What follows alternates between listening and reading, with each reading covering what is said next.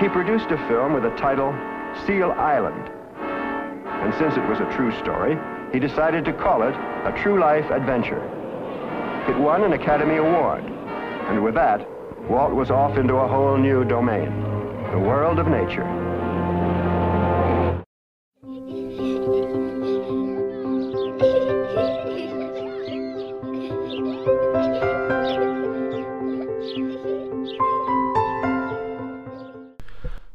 Welcome back to Disney Marvels for a week of December 1st, 2019. This is episode 65. Disney Marvels, the show about Disney, Marvel, Lucasfilm, Muppets, Pixar, Fox, the parks, and much, much more. If it has to do with Disney, it's fair game. I'm your host, Matthew Graken.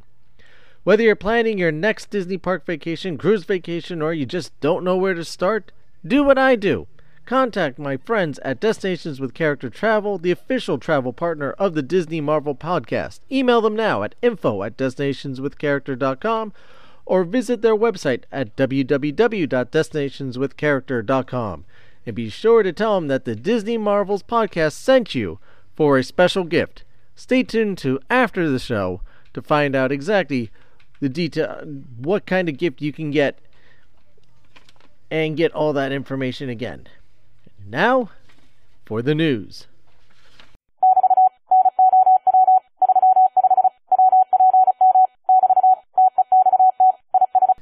Mickey and Minnie's Runaway Railway, the first ride through attraction with Mickey and Minnie Mouse, will open at Disney Hollywood Studios on March 4th, 2020. Summer of 2020 also discover what Chef Remy is cooking up at Epcot's France Pavilion at Ratat- uh, Remy's Ratatouille Adventure. Disney will be producing a new DuckTales World Showcase adventure coming to Epcot. I just said that. Where you go in search of Price's treasure with Scrooge McDuck, Donald, Launchpad, Webby, and of course Huey, Dewey, and Louie. With the help of the Play Disney Parks mobile app. There will be three new videos coming to Epcot. The three new movies. Awesome Planet, this 10 minute film showcase, uh, showcases our planet's beauty and diversity and features stunning imagery, in theater effects, and an original score from Oscar award winning composer Steve Price. You can see Awesome Planet in the, li- the Land Pavilion. Beauty and the Beast Sing Along. The Don Hahn produce, producer of the animated and live action Beauty and the Beast, directed and produced this film, which presents a brand new twist on the tale as old as time, as guests are invited to sing along. Angela Lansbury, who voiced Mrs. Potts in the original animated film, narrates the film, which will run in rotation in the France Pavilion with Impressions de France, which uh, receives an, a 4K projection upgrade. Canada Far and Wide Circle Vision 360 over in the Canada Pavilion, the O Canada film gets an exciting update with new scenes, a new musical score by Canadian composer Andrew Lockington, and new narration by award winning actor Catherine O'Hara and Eugene Levy. Space 220 Restaurant will debut this winter. No specific date is set this at this time. It is the restaurant that will be located next to Mission Space. And in, in 2020, guests will say howdy in the new immersive restaurant that's coming to Toy Story Land at Disney's Hollywood Studio. Roundup Rodeo Barbecue Restaurant invites entire families into the Rootin' Tootin' Rodeo experience right in Andy's backyard. For more information, go to DisneyWorld.com. We'll be back after these short messages.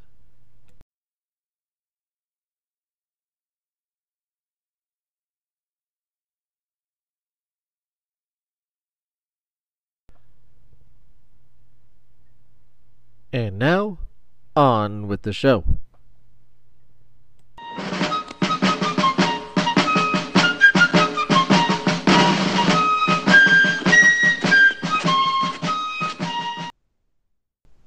So this week, as I think I mentioned before, as an adoptive father, I've, adoption has always been something on the forefront of my mind. And knowing that one of my heroes in life, Walt Disney, was an adoptive father, there was something I that was something I always wanted to find out more. But when he did, you didn't really talk about adoption. It, it was kind of like the dirty subject. But I figured there was one man, if he one person I could turn to that would be able to find out the information I need to know. I could reach out to this person. And that is the one, the only, the man himself, Jim Hill. Jim, how are you doing today? I'm I'm I, am i am I'm doing great, but let's be honest. The the only reason I'm on here now is you couldn't get Jim Korkis, could you? you know, so I reached out to him, but for some reason the line was constantly busy. Oh, there you go. Okay, you know that that's across the street from every McDonald's is a Burger King, but that's okay.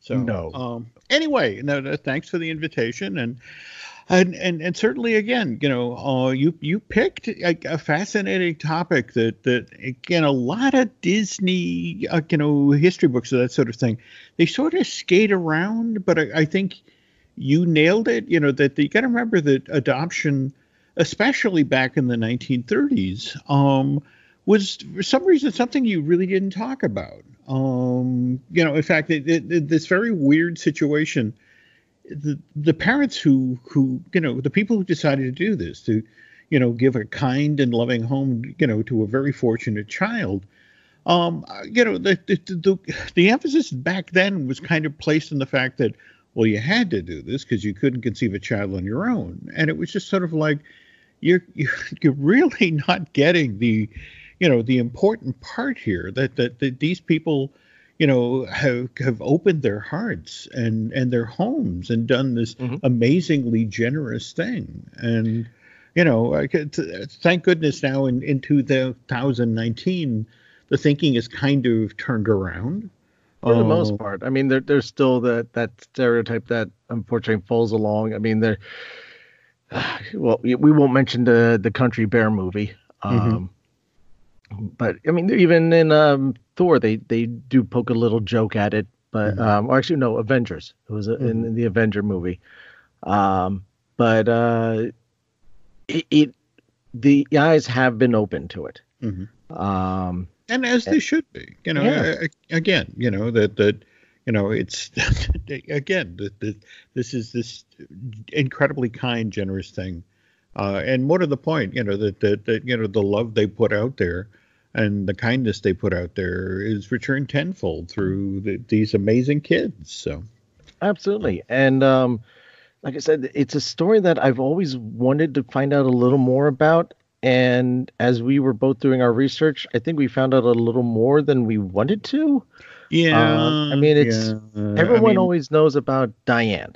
Mm-hmm. Diane did this, and she she started the the family museum. Her husband ran the company for a while until that turned ugly, but they were very proactive in the company. And Sharon, even though she was half the inspiration to Disneyland and mm-hmm. half the inspiration to most of Walt's earlier work, mm-hmm. kind of disappeared um, through history, the Disney history. I I feel, well, and and there's an interesting reason for that. Walt himself uh, in fact, you know, it, it, it, forgive me again. This story takes some dark turns, uh, but to, in order to understand why Walt did what he did with his kids, you have to understand that in uh, March of 1932, Charles Lindbergh Jr. was kidnapped out of the uh, the Lindbergh family home. This was March of 1932. Uh, you know, some awful people actually got him into the second story nursery, kidnapped this child. There were several uh, attempts at ransom, and eventually, in May of that same year, uh, the body of this this little boy was found uh, just four and a half miles away from the house. You know that that. And you know, for somebody like Walt, who was this, you know, you know, face it, this is you know, 1933 is the year of Three Little Pigs. I mean, Snow White is on the horizon, Mm-hmm. But you know, at the same time, you know, Walt's in the newsreels and you know, uh, you know that sort of thing. His his worry was that, you know, if I put my kids in the front window, what's to, you know, uh, you know, and put them in the spotlight, what's to prevent them from, you know, suffering the fate of, of Charles Lindbergh Jr. So he was very, very, you know, protective of his girls. Um, and you know that, and the interesting thing is, you know, I mean, he literally drove them to school himself every morning. He dropped them off, and then, uh, you know, head over to the studio. Uh, you know, he he kept them out of the newsreels. He kept them out of the paper. In fact, the girls really don't start showing up. Uh, I want to say the 1952 television special, uh, One Night in Wonderland, that sort of kicked off the whole Disney getting the television thing. Yes. That was really one of the first times you actually got to see the girls. Uh, but he just, you know, in fact, that's there's the famous story about, you know, Diane had no idea what her dad did until one day she was at school and you know, like, you know, your dad's Walt Disney, and she came home furious. It's like, you know, tell me the truth. Are you Walt Disney? like, I, I, remember hearing that story about her that yeah. she really did. Yeah, it's like the person, your dad's Walt Disney. Well, yeah, yeah, he he is, but not being able to connect what they were trying to get to. Yeah, yeah, but. But anyway, to, to, to get back to the actual adoption story, you, you have to sort of understand that you know Walt came from a biggish family. He had three brothers, Roy, Raymond, and Herbert, and one sister, Ruth. Whereas his wife Lily came from a huge family. She was the youngest of ten kids. Hmm. Um, and, and also kind of a tough life, you know, that her dad died when she was just 17 and, uh, you know, that, that she and her mom actually moved together to Southern California to try to have a better life for themselves. And, uh, you know, and then she ends up as, you know, the secretary in charge of the ink and paint department and at a studio where Walt's working, and you know, sparks fly, and uh, you know, so by July of uh, 1925, they marry, and the plan was, given you know, both their family histories, they wanted to have a lot of kids. Um, yeah. I know Walt know, believed in a big family. He, he, he loved did. the idea of a, a large, large family and you know the irony is that he eventually got it. I mean, Diane had seven kids. Yeah. Uh, and you know, and and Sharon would go on to have three of her own. Uh, one of them, again, appropriately enough, adopted. Um, and, and, in fact, there's that that famous cruise uh, that they took the last summer. Uh, that Walt was alive, 1966. Uh, okay we, I want to say it was up in Canada or thereabouts, but they had the whole family on this this giant boat that that Walt had rented, and you know he just he just loved being surrounded by all these small kids. Mm-hmm. Um, you know, uh, but but but here's the thing, you know, you know that's that's not what happened with Walt and Lily. They they they had trouble conceiving. In fact, uh, not to tell tales out of school here, but Lily had a devastating series of miscarriages uh, before uh, Diane Marie Disney finally came along in December of 33. Uh, and it had been kind of a horrific pregnancy. I mean, she'd been given what had happened previously with all the miscarriages. Lillian was, was horribly stressed out for the nine months she was carrying Diane. She, she was in this constant state of fear that she wouldn't be able to carry this baby to full term. But understandable, yeah, yeah. Uh, but but Diane arrives hale and hearty again in December of '33, and and Walt and Lily think that okay, their, their their dream of having a big family is now finally within their grasp. But then in in 34 and 35, Lily suffers another series of miscarriages, which is why at this point the Disney family doctor pulls the two of them aside and say, look, if you really want Diane to have a little brother or a little sister, um, you should probably consider adoption. And um, and that's eventually what what Walt and Lily did. They they you know they reached out through discreetly through the established channels and you know and just you know made you know uh, you know those authorities uh, you know those that, that they were looking for a, a second child and and then on December 21st, 1936, Sharon May is born. And two weeks afterwards, uh, Walt and Lily adopt this beautiful, healthy little girl. Um, and okay, so we talked about you know how he'd, um, you know, he kept them out of the spotlight. But face it, well, Walt Disney is your dad. You have a different life than than other kids. Very uh, different life you know, I mean, you, this is a man who has resources that other people don't. Like, for example, I want to say it's Christmas of 1938. It's the year after uh, Snow White has been released and been become this monstrous hit, and uh, the, the the Disney's are li- now living at Woking Way in a 12 room uh, French uh, style home.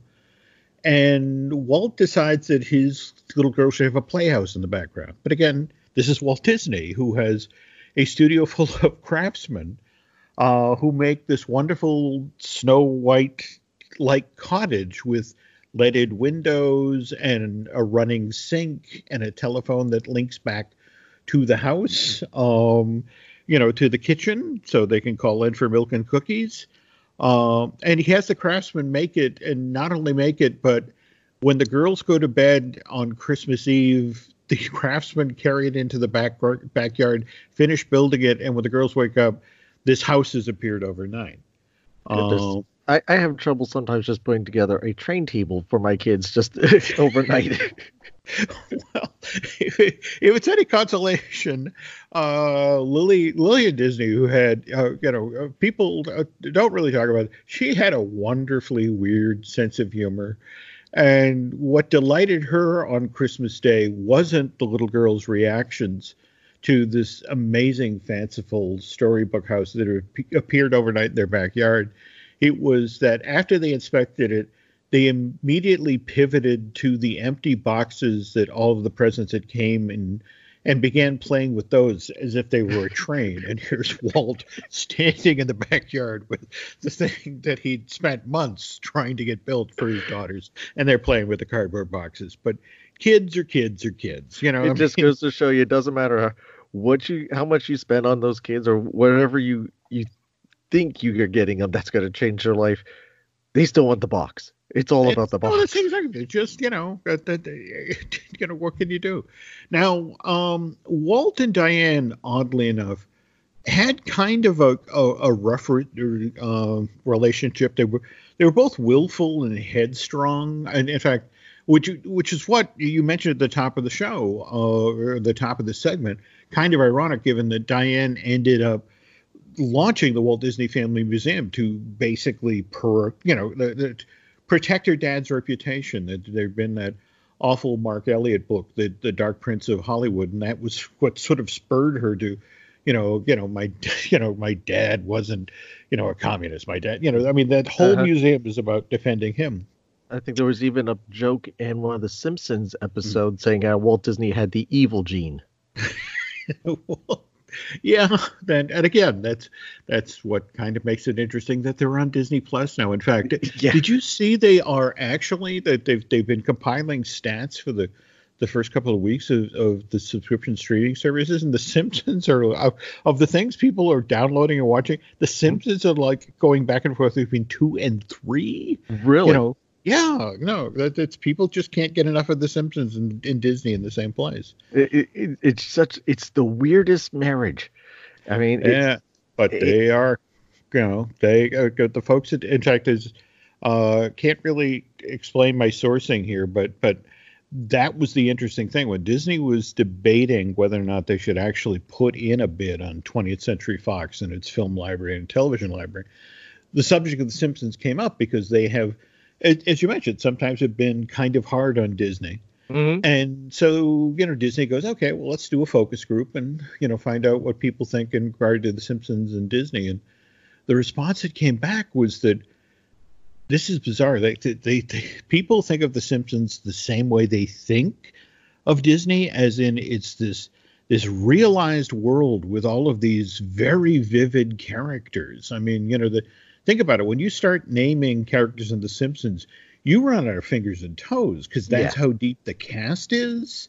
Uh, and and there's so many places that we know vividly, you know, in, in, much the same way, you know, that, that we know Snow White's Cottage, we also know the Kwik-E-Mart yep. or Moe's Tavern, or you know, you know, and and can immediately conjure up what those look like. And it's like, and the focus, the people who are in charge of the focus, of you don't get this. They according to the people we're interviewing, it's it's a perfect fit. It's like, well, of course, The Simpsons and Disney belong together, and again, clearly with the launch of, of uh, you know Disney Plus and the way uh, you know the people who are downloading 30 years of episodes, uh, yeah, it was it was it was a great roll of the dice and it worked out. So um, let me um, get this straight. They they finish up with the episode of The Mandalorian, and then they head to the to Springfield.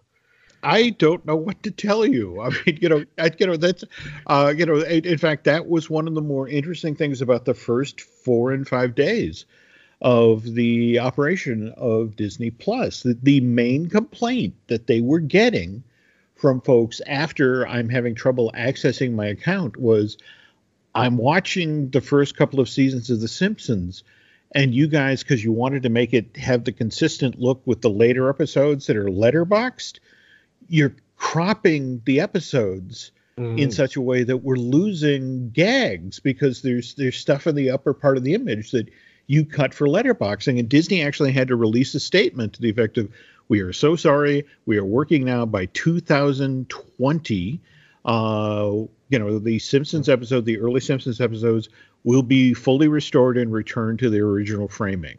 Someone's quickly um, hitting the the uh, undo button on the the uh, computers, trying to put everything back. Undo, undo, undo, undo, undo, undo.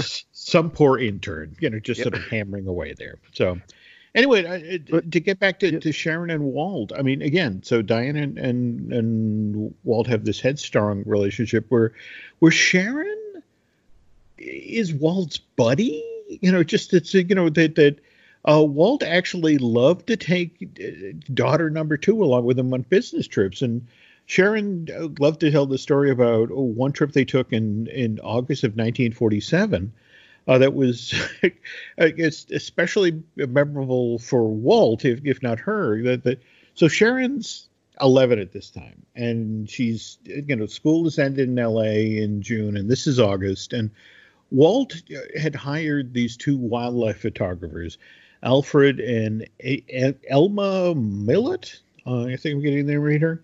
Um, and, and had literally given them a hundred thousand dollars, and you know said go off for a year. There's this seal population on an island off the coast of Alaska, and shoot all this footage, bring it back, and let's see what we can do with it. And of course, eventually this becomes Seal Island, the very first of the true life adventure movies. Uh, right. It also goes on to win an Academy Award in 1948 for the best live action short subject. Uh, and again, launched that whole series of, you know, uh, animal live action films, which, you know, if we're being completely honest here, is sort of where the path begins to Disney's Animal Kingdom theme park. Right. Uh, but yeah, that's, road so anyway, it's it's the summer in Alaska. It's one of the only times you, you can actually get to this island, and Walt wants to see what they're doing. And you know, and his daughter's out of school, you know, for a couple of weeks yet. So hey, let's go to Alaska. So, um, but the problem or is like to, anybody else. Well, of course, you know, but but the only problem is where Alfred and Elma are shooting all of these um, see the footage of the seals. It's on a, a place, a, a, set of islands called the Pribilof Islands. Uh, it's off the shore. You can only get there by teeny tiny planes. Uh, in this case, a DC-3 Lincoln Bird. And so, you know, they, they get up to Alaska, they board this plane, and, you know, they take off for the island uh, with a, a Russell Haverite, uh, who's a colorful local character who also, you know, flies bush planes. Now, now, please note that I said colorful local character, not skilled pilot, uh, because, you know, um, they take off and the, the weather immediately, it's Alaska. It, it, well, the weather yeah. gets miserable. Um, and it's only supposed to be a 45 minute flight. And two hours in, they can't find the landing strip. Oh, no and and and it's one of these things where you know Walt is keeping it together, but it's like the fuel they're running out of fuel.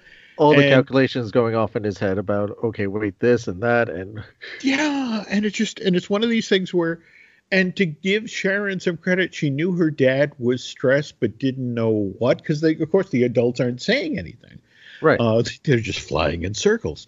And so, you know, she, she's trying to calm him down by sort of smoothing his hair and rubbing his back and and, and, things like that. And so um, you know, eventually they, you know, Walton and Russell sort of decide to roll the dice, and they die. They literally dive down through the clouds, and there, just by sheer luck, is the airstrip, and they land. And you know, as they're deplaning, Walt gets on his knees and kisses the pavement. It's only then does Sharon realize that I think we might have been in trouble.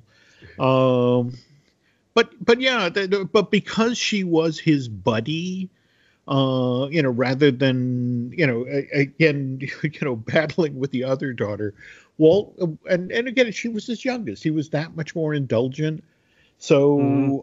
uh, you know, for for like a minute and a half, she had a career as a model in her teens, and then um, she wanted to try her hand at acting, and you can actually see her in Walt Disney's 1957 release, Johnny Tremain. She's in it in kind of a blink and you'll miss her role as uh, the, the, the the servant girl Dorcas. Um, but uh, that's a great the, name. It is. It's a great name. Uh, anyway, by 59, uh, rolls around. She's got the acting bug out of her system.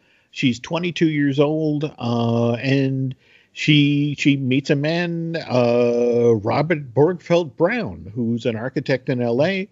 Uh, they fall in love, and Walt signs off on the marriage so that they get married. I mean, again, she's just 22, uh, but May 10th, 1959, and they are very happy for seven years ago. And, and as I mentioned, um, Sharon by this point has been told.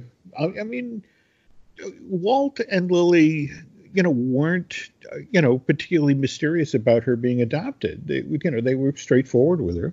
Mm-hmm. Uh, but more to the point, they, you know, they were clearly loving, caring people, and it's like she was their daughter who they just happened to adopt. And so, um, Sharon felt strongly enough about sort of playing it forward that uh, she and her husband Robert uh, adopt a little girl, uh, Victoria. But this was in January of 1966.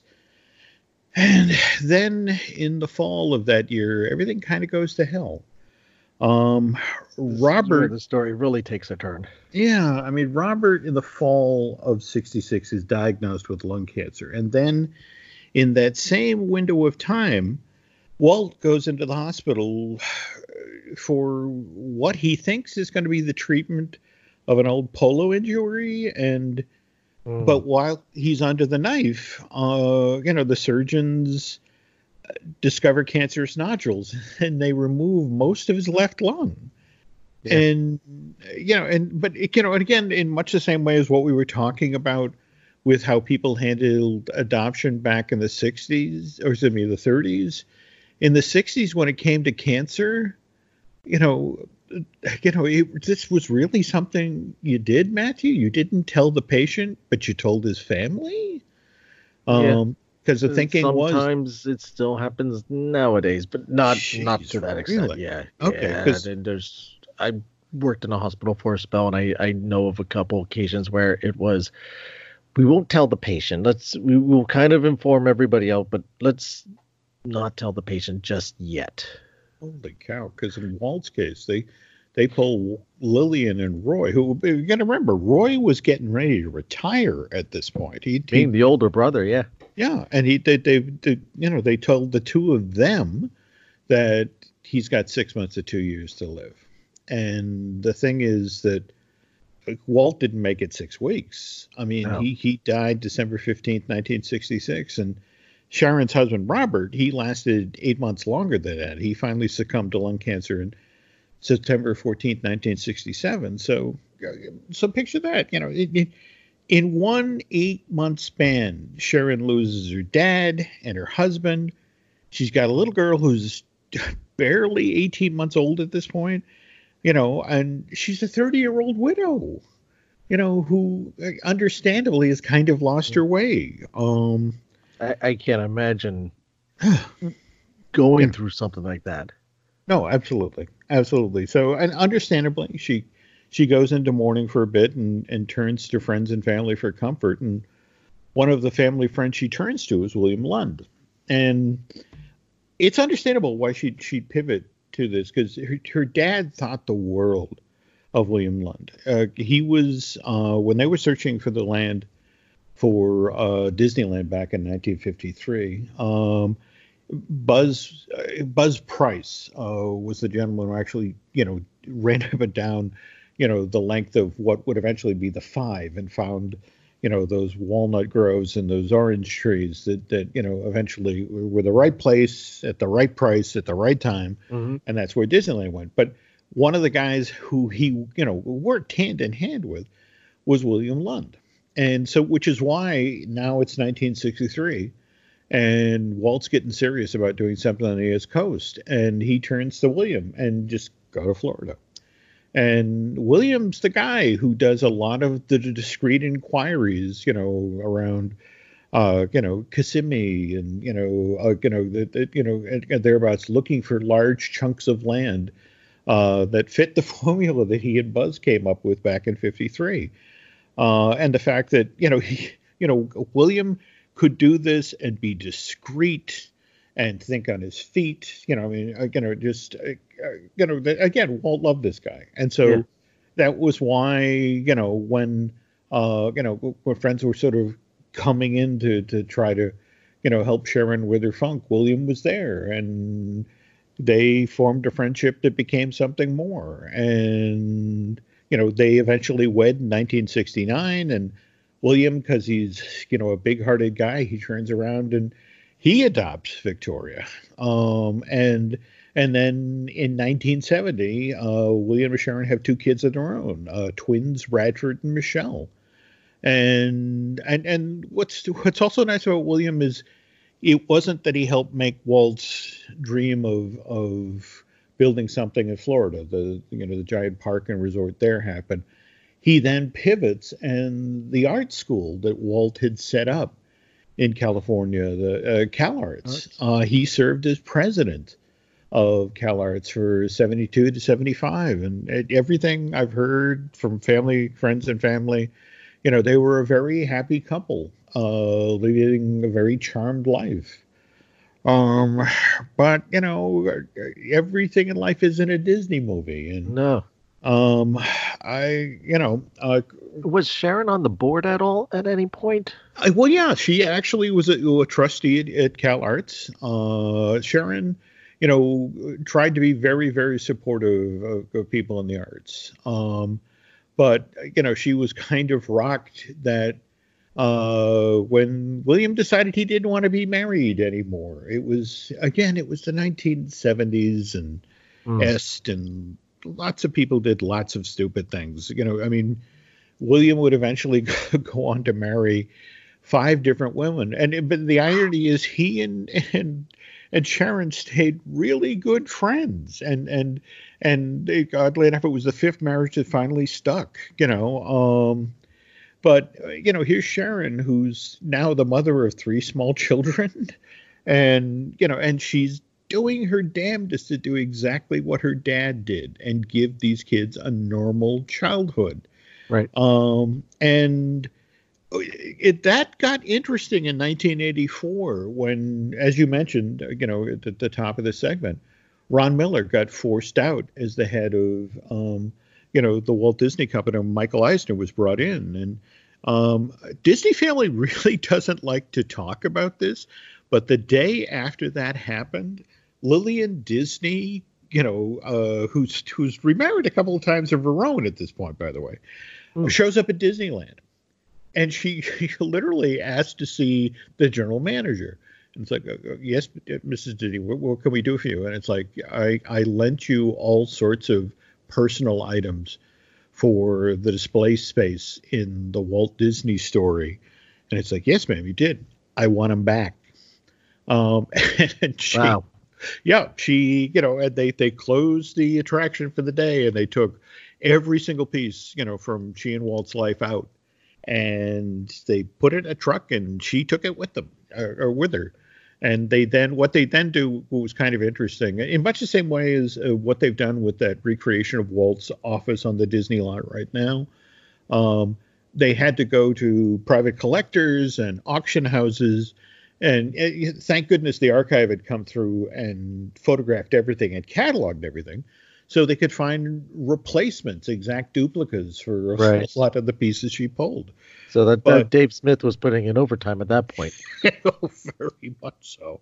Um, but, but the interesting thing is, Michael Eisner was enough of a savvy uh, politician, so to speak, to realize, wow, okay, we don't need the Disney family mad at us. And so he turns to Sharon and says, hey, you know, I know we're we're the new guys, but we, we want continuity with the past, and obviously Ron and Diane want nothing to do with the company now. But would you join us as a member as a board of the directors? And I and Sharon was like, sure, you know, I'd, I, I'd love to help, you know, you know, help guide my dad's company into the future. Okay. And hey, um, there's an upside and a downside to this. Um, during Michael Eisner's tenure, um, the the value of the Walt Disney Company increased thirtyfold. Yes. Uh, and that meant that the blocks of stock that Sharon had owned that had made her simply wealthy. She was uh, a, a wealthy woman in California and leading a comfortable life. She went from wealthy to insanely rich.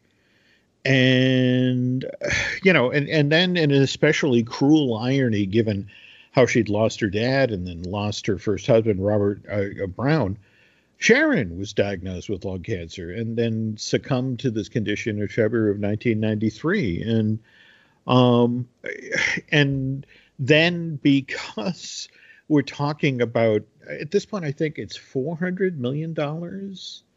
Um, and and you know that's that's a ridiculous amount of money for anybody any individual to have control over. So they set up the Sharon uh, M. Lund Foundation and to give the family credit, they have done some some wonderful, sometimes crazily generous things uh, with this money. Um, did you, did you hear this? Ever hear the story about um, the sheet music for Elton John's "Candle in the Wind"? no. Um, it went up for auction in November of 2016 and Sharon's children uh, through the foundation bid on and bought the sheet music, which had been signed by Elton John. And again, this is the you know the, the original new version of the the sheet music that that honored uh, Princess Diana, Diana, and they turned right. they tur- turned around and then donated it to the Princess Diana Museum because it's like, well, you should have this, you know. Wow. And you know, and again, you know, all of all of that money just because this was the right thing to do. Likewise, because Sharon was such a, a huge sponsor of the arts uh, and believed so strongly in Cal Arts, they turned around and made a massive donation to Cal Arts. And Cal Arts, just to acknowledge this, turned around and renamed the the part of the campus that's used to teach uh, the, the students their choreography and the dance arts. Uh, they changed the name of that facility to the Sharon Disney Lund School of Dance. Um, and you know, and this continued. You know that, that for example, the Lund Foundation made a one million dollar gift to Ryman Arts, which is that nonprofit organization which does free arts education to talented teens in Orange County and, and Los Angeles County, and and of course that was set up to uh, to honor the memory of Disney legend Herbie Ryman, who again was, you know, instrumental in the creation of of Disneyland. He was the one that, you know, got locked away on the, in the lot with Walt himself over a weekend, uh, you know, to work on the design. And in fact, what's a great, you know, what you know, kind of a great moment is that Walt's there on the lot with his daughters. Uh, and in fact, what they do on Saturdays is because, you know, for example, this is, uh, you know, you know, uh, this is where they learn to ride their bikes. Uh, you know, because again, you know, where they were living and Woking Way was a very steep hill and vis- very busy traffic wise. So it came time for the girls to learn how to ride their bikes. You know, Walt threw the bikes in the back of the car and drove to the drove to the lot on a Saturday, and the girls drove up and you know rode up and down you know uh, in front of the animation building and around the sound stages and all that. Um, but yeah, right, here was Walt, you know, uh, you know, you know, trying to spend Saturday with his daughters, but at the same time trying to make sure, sure that Herbie would finish the map in time for Roy to get on a plane Monday morning and fly it out to, to New York for to look for funding. Um, Yeah. But I, long story short, it, Sharon, just like her dad, tried to keep her personal life private. And and honestly, if you're in the Disney parks, you know, I mean, everybody knows Diane, um, you know, and largely because again of, of her work with the, uh, you know, the the Disney Family Museum. Whereas Sharon, the only place you'll ever find her acknowledged is in the Magic Kingdom, uh, Walt Disney World. She's got a window on Main Street. Uh, and in fact, it was installed just before the park opened in October of 71. And it reads William and Sharon Lund Gallery, exhibiting only authentic works of art, genuine antiques collected by Victoria, Bradford, and Michelle. Wow. Um, and look, as you and I mentioned a little while ago, again, it would be nice to report that Victoria Bradford and Michelle went on to have happy lives themselves. But again, the burden of having an incredibly famous grandfather, uh, more to the point, having access to more money than any one person could spend in several lifetimes, uh, led to some some pretty tough things. Uh, Yeah. You know, it, that's you know Matthew and I, out of respect to the family, won't get into that uh, tonight. Uh, No. If you if you want to. um, you know, I mean, Victoria died in, in 2002, and if you want to Google the the the, the Lunds, you you can learn that story. It's it's not a particularly fun one. No, Um, uh, very unfortunate for the the family that um, but things happen unfortunately, particularly when money gets involved. They do. They, they, you know, that's again, money changes a lot of things. So, um, so, but but again, with Sharon, I think the the most important thing, if we're taking the thirty thousand foot view here, is that um, Walt Disney and his wife Lily did this incredibly generous thing back in uh, 36. Uh, gonna, uh, and in fact, that's the other thing. I, I, what I can't wrap myself around, my head around, uh, Matthew, is think about it. She's born in December of 36. They adopt her two weeks later. This is 1937.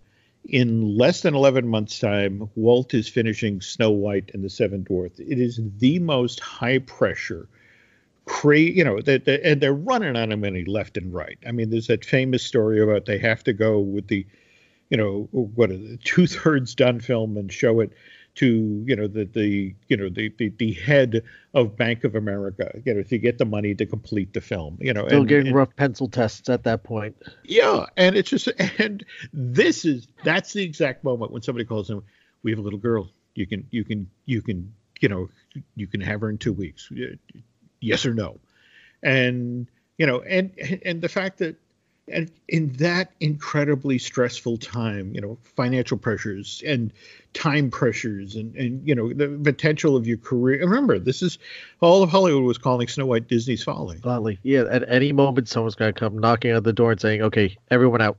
yeah We're taking and- over the taking this building away from you. And this is the time that the two of them opened their hearts to this little girl. That, that they they to create the room, you know, and you know, and and that's the thing. When, you know, when Sharon talks of, or talked of her childhood, it was this wonderful time with these wonderful people. You know, that that, that at no time was there any talk of the stress of running the studio. It just he was daddy Yeah. you know, and he was a great dad. So As much oh. as he was a workaholic, he he everything everything for him was family.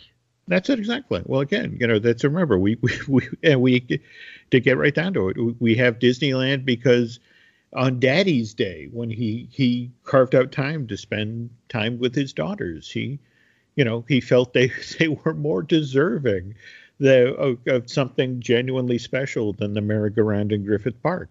Yeah. So, but but anyway, okay, so that's what I know about uh, Sharon Disney Lund. I, on the other hand, you reach out to Jim Korkis, could get an entirely different set of stories. So, uh, you know, that's it's give Jim a ring.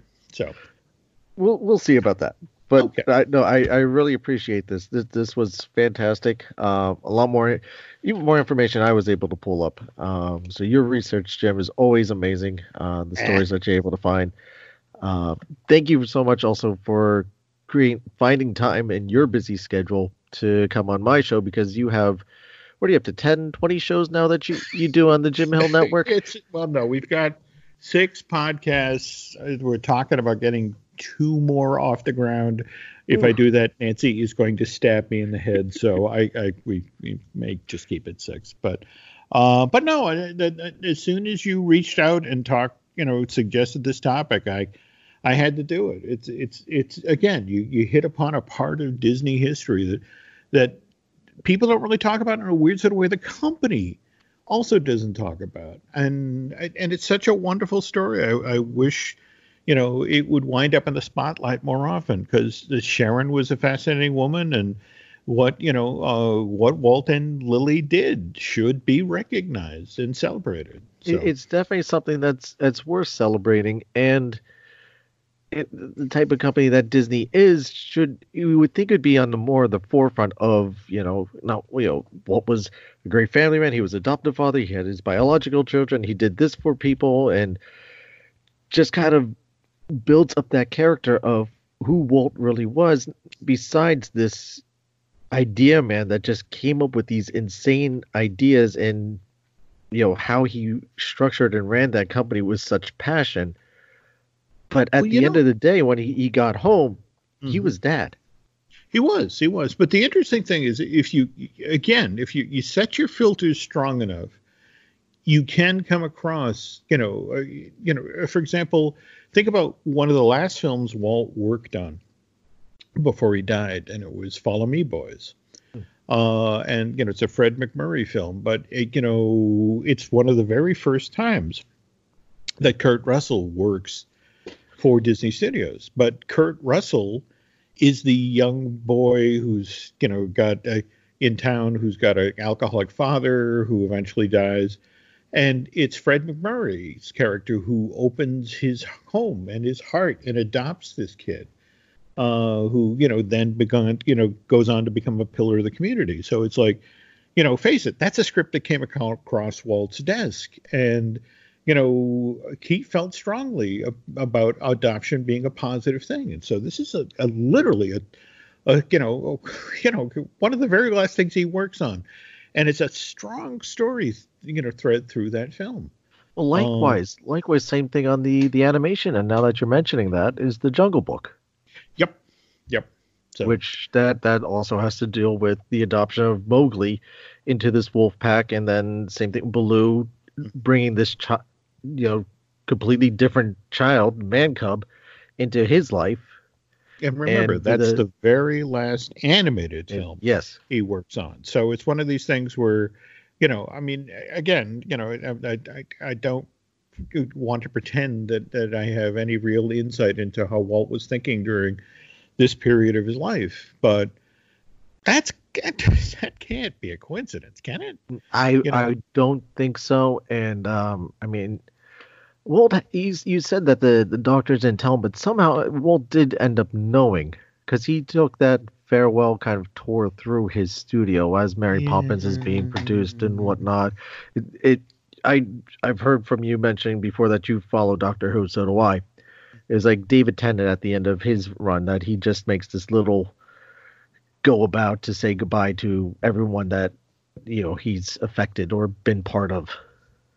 Yeah, that that's a great episode. That's um, you know, as much as much as I I enjoyed Matt Smith as as Doctor Who, yeah, that that that that's the you know bring the industrial size tissue, get strength box of tissue with you. That's a that's a great send off that episode. Yeah, I, I was I was quite torn apart at that the end of that one Mhm. myself. But so, on the other hand, yeah. here he is. He's at Disney. He's voicing Scrooge McDuck, so he's still with us. You know? that is that is bizarre to me, but it it it, it fits. I, that was one I think the hardest things for me into the new t- um, Ducktales almost a tailspin, but the DuckTales series is getting used to all these new voices. Mm-hmm. Not the animation, not the story side, just the voices aren't the same, and I, and I understand why, mm-hmm. but it, it's I I still hear Scrooge McDuck, and I can't help to think David Tennant in all the works that he's done. no, no, no, no, no. It's it, it, it's it, it. Don't get me wrong. It's an interesting Venn diagram, but on the other hand, only David Tennant. You know that, that. In fact, one of my favorite line readings out of all of the the new Ducktales is you know, the, the, the, how you know Santa Claus is not allowed into you know McDuck Manor, and you yes. know, and it's like, and this is the only David Tennant could put the spin on it. That man knows what he did. You know, so it's like, no, it's just it's such a delight to have him in this role, and he's uh, taken it over. He does so well with it. He, mm-hmm. it just he's reinvented the character into yes, that. Yes, you know, Scroogey, grovelly type. The, the character that we saw in Mickey's Christmas Carol. Mm-hmm.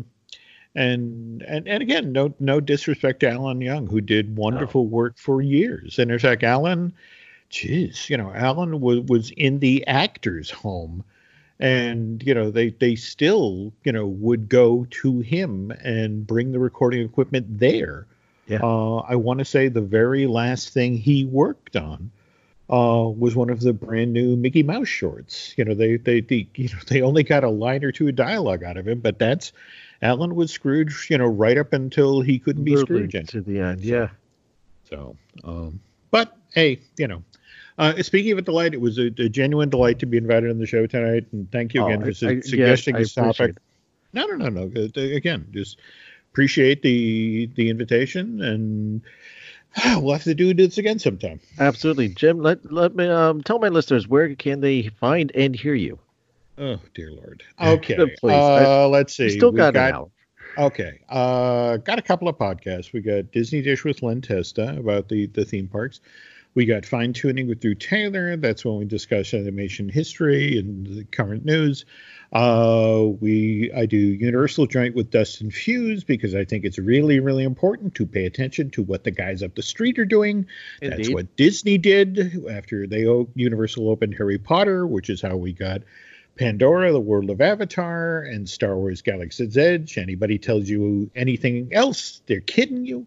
Nope. Uh, and speaking of uh, Star Wars, uh, I do the Looking at Lucasfilm uh, podcast with Dan Z.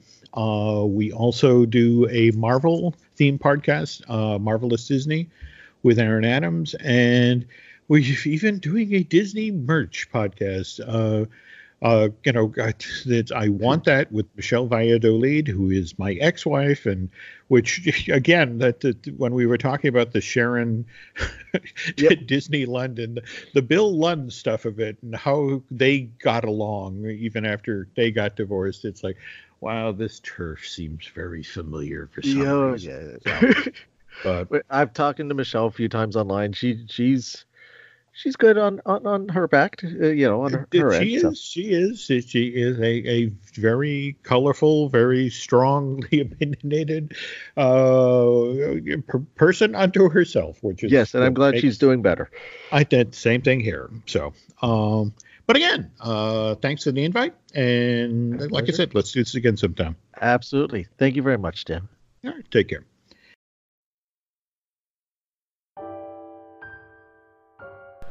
Once again, I want to thank our special guest, Jim Hill, for joining us this week to talk about Sharon Disney. And the, like I said, she's kind of like the, the missing family member that everyone knew Walt had two daughters. Well, now we know a little bit more about her life.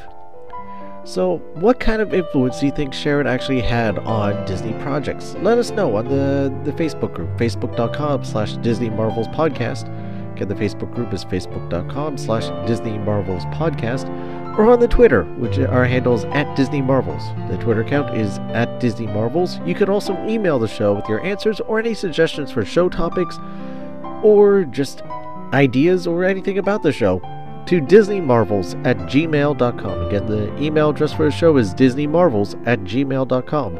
Or you can even leave us a voice message through Anchor, the website, or through the app. I want to thank you for your time. I know how very little time we all have nowadays and how how we struggle, especially now during the holidays, that everything is just even more complicated, it, it just tenfold. It, you know, the the time crunch that we have in our lives. So the fact that you're spending you know this bit of time with me means so much. I really appreciate it. Thank you so much. Uh, I hate to ask this of you, but if you could just take an extra two minutes, go online, go to iTunes or wherever you're hearing this, and give the show a quick rating. It helps get the word out there if you can't do that for whatever reason, just tell people about the show. Hey, check out this uh, podcast I listen to, Disney Marvels. He reaches on some interesting topics, and the, he's all around. He seems like a nice enough guy. It's worth listening to. You know, let people know. You know, the more like I said in this episode, I've said in the past, Disney believed in a big family, and this is how you know, we're all part of that Disney family. So growing the family is just it's it just comes naturally to us as Disney people. Um, and also, just while you're at it, also consider becoming a uh, premium subscriber to the show. You can do this over at anchor.fm slash Disney Marvels slash support. Help keep the lights on. Help us be able to get stuff to do research for the movie reviews, uh, all that type of stuff. Your support goes a long way and remember, this show is brought to you by listeners like you. Also, as you're planning your next Disney vacation or whatever vacation, Destinations with Character Travel is the Disney earmarked agency specialized in Disney cruises and resort vacations and in the business of making your dreams come true.